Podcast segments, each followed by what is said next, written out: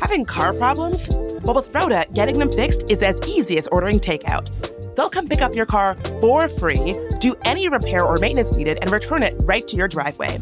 They'll even give you a complimentary video inspection of your car so you can see what needs to be done. Perfect for those of us that maybe aren't so car savvy. Book your appointment online at roda.com.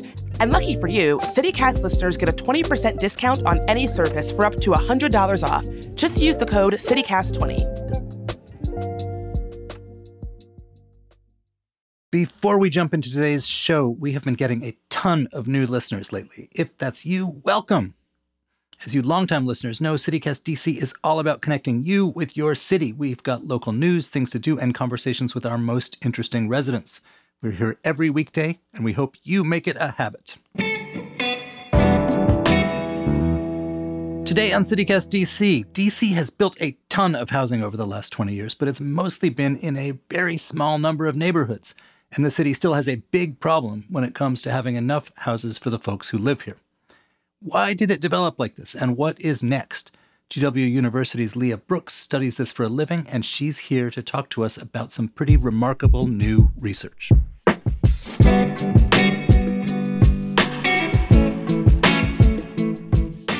Today is Monday, November 20th. I'm Michael Schaffer, and here's what DC is talking about.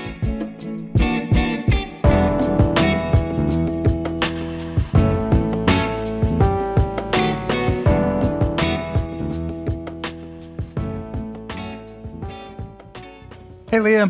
Hi, Mike. So, you and your colleague Jenny Schuetz wrote this paper about how DC has built a ton of housing over the past 20 years, which we've needed to do because the city's population has grown by like 130,000 people. But this housing has mostly been in a rather small number of specific neighborhoods. Which neighborhoods are they? So the census divides the city into about 433 neighborhoods. There are 10 neighborhoods that account for 40% of the new housing. And so, two great examples of those neighborhoods the top one in the entire city is Navy Yard. One in the second set of five is north part of Foggy Bottom. They're all centrally located neighborhoods. Nothing is much north of DuPont Circle.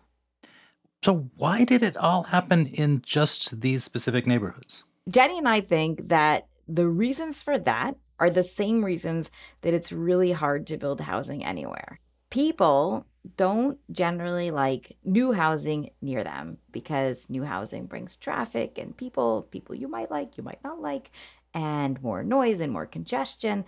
And the places where almost all of this really substantial amount of new housing got built are places that had, for the most part, decayed industrial infrastructure.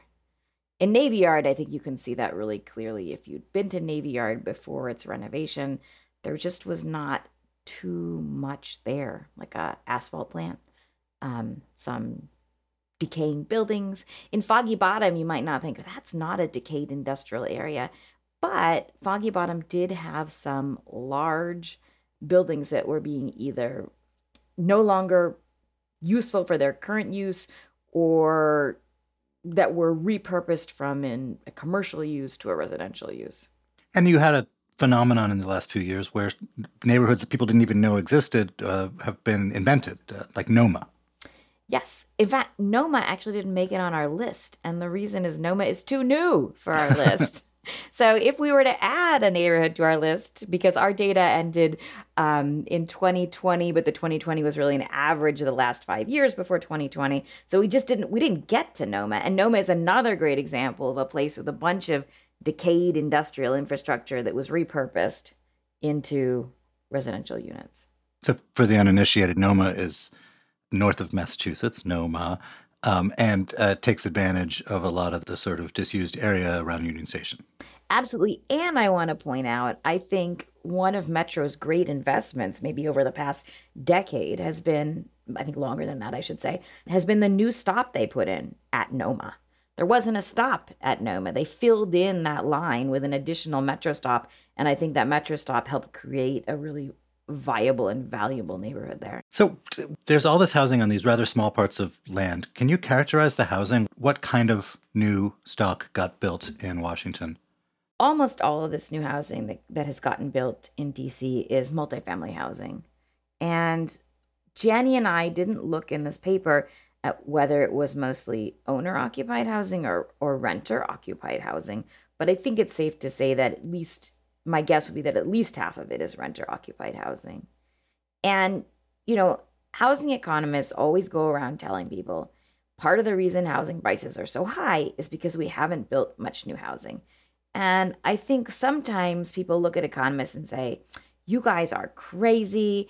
You know, when people build new housing, it's just for rich people. Why does building housing for rich people help anybody else but rich people? And I, in some ways, DC is a great case for hey, mostly rich people live in this new housing.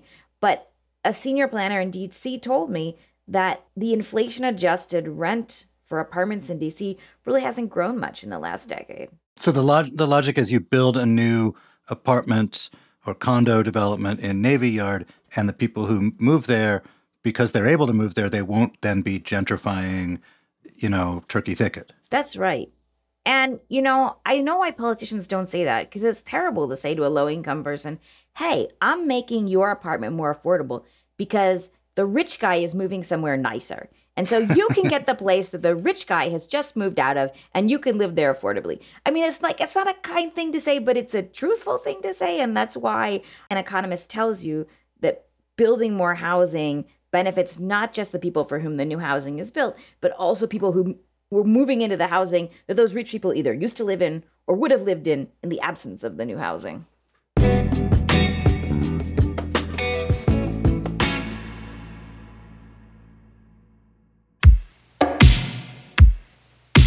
When was the last time you went to the theater? Well, we have a new show for you to check out. The Gala Theater in Columbia Heights is showing the political musical comedy Museum in the Closet, Evita's Return which follows Argentine icon Eva Peron to the afterlife as her preserved corpse ignites political scandals, clandestine affairs, and mysterious murders. The show is full of samba, reggae, and tango that will have you tapping your feet nonstop. The show is in Spanish with English surtitles and will run from May 9th through June 9th. Get your tickets now at galatheater.org or call 202 234 7174.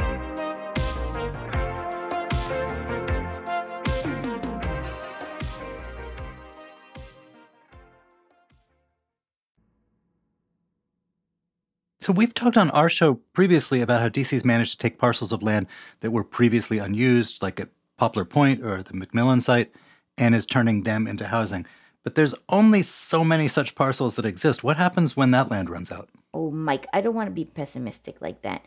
Um, partially because, and this is like the optimism of pessimism. I don't know. Like there's always a next disaster, right? Like if you think about the housing in Georgetown that's built along the river, that's fancy housing, and it's built on what used to be decayed industrial infrastructure, but now seems like pretty expensive land. I'm thinking of the neighborhood that's just after the Whitehurst Freeway that faces the river.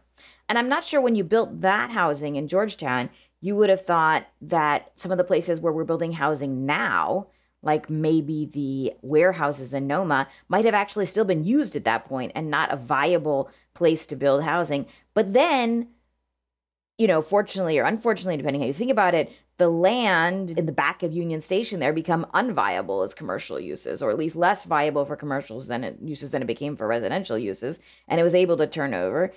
And you know, maybe the silver lining of the pandemic is that it's given us buildings downtown that will be able to convert from commercial to residential.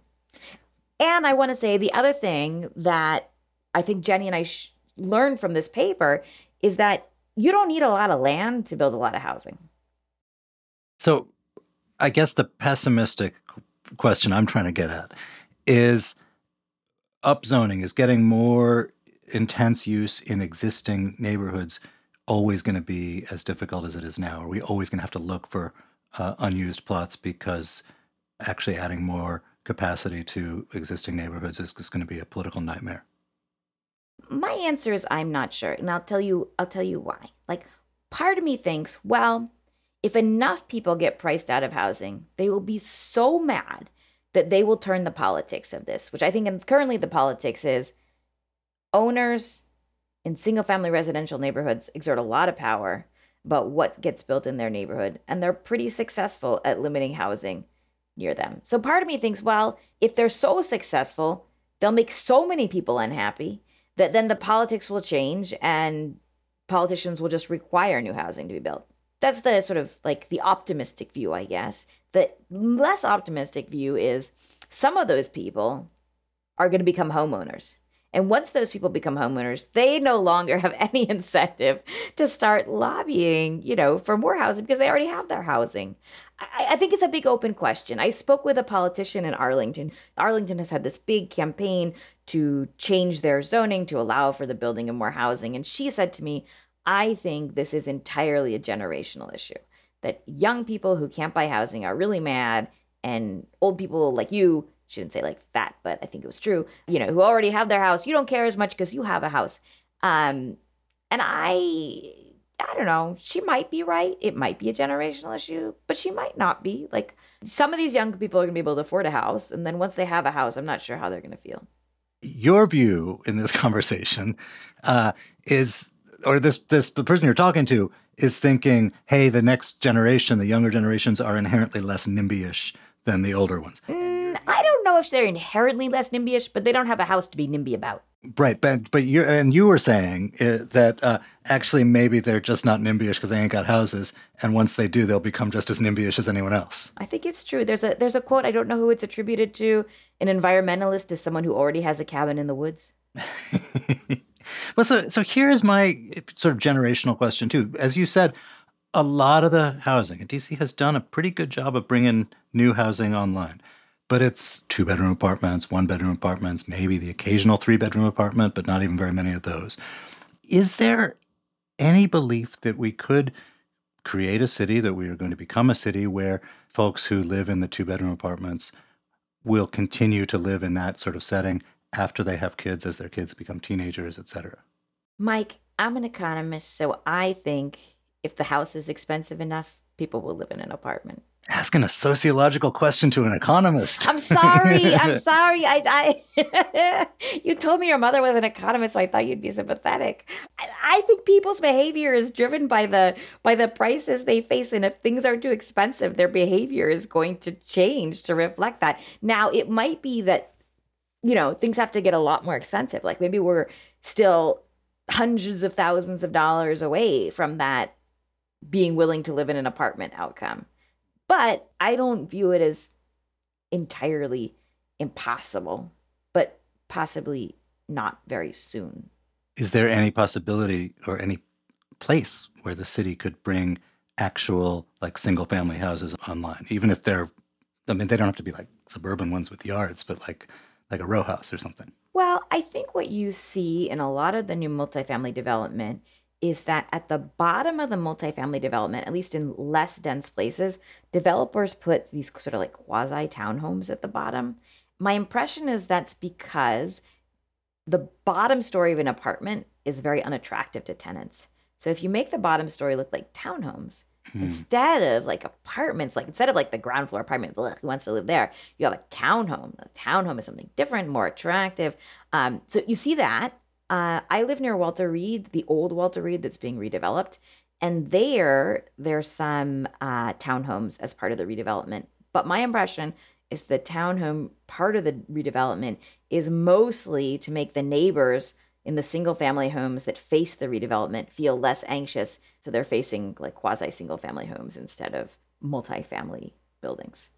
And if I were advising the city, I would be hard pressed to tell the city that they should use land to build single family homes. When you zone land for single family home, you're making it unusable for a very potentially very very very long time for much more affordable uses for lots of people all of these this conversation is sort of premised on the notion that DC is going to continue to expand and population is going to continue to need new housing uh, because otherwise no one will be able to afford to live here. But the pandemic had raised all these concerns about city flight, people leaving, people going to distant cities or just places with more space around them, uh, businesses following them uh, out of town.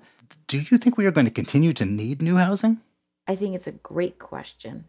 If you'd asked me maybe a year and a half ago, I think I would have been less optimistic, but I think I'm a little more optimistic now. I think the recent numbers suggest that young people are coming back to DC, that population loss has at least stopped, even if we haven't hit a population gain again. And I think DC is very lucky in that its primary business activity requires plenty of face to face schmoozing. There's almost no city that has a primary business that requires as much in person schmoozing as our primary business here in Washington, D.C. I don't think there's a substitute for like the lobbyist buying his client or a congressman a drink at a bar. Like you can, there's some of that you can do on Zoom, but I think you're really hard pressed to do the best of that. Corruption. It requires face-to-face behavior. let's let's let's reframe it as as networking. How about that? well, Leah, I'm glad you were in our network. Thank you so much for being here today. Thanks for having me, Mike.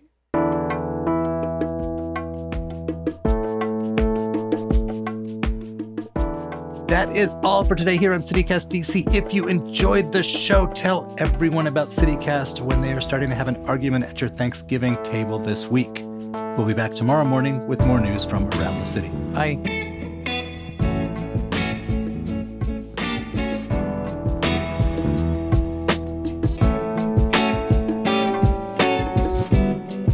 That is a great question, Mike. I, I aim to ask great questions at all times. it's your job.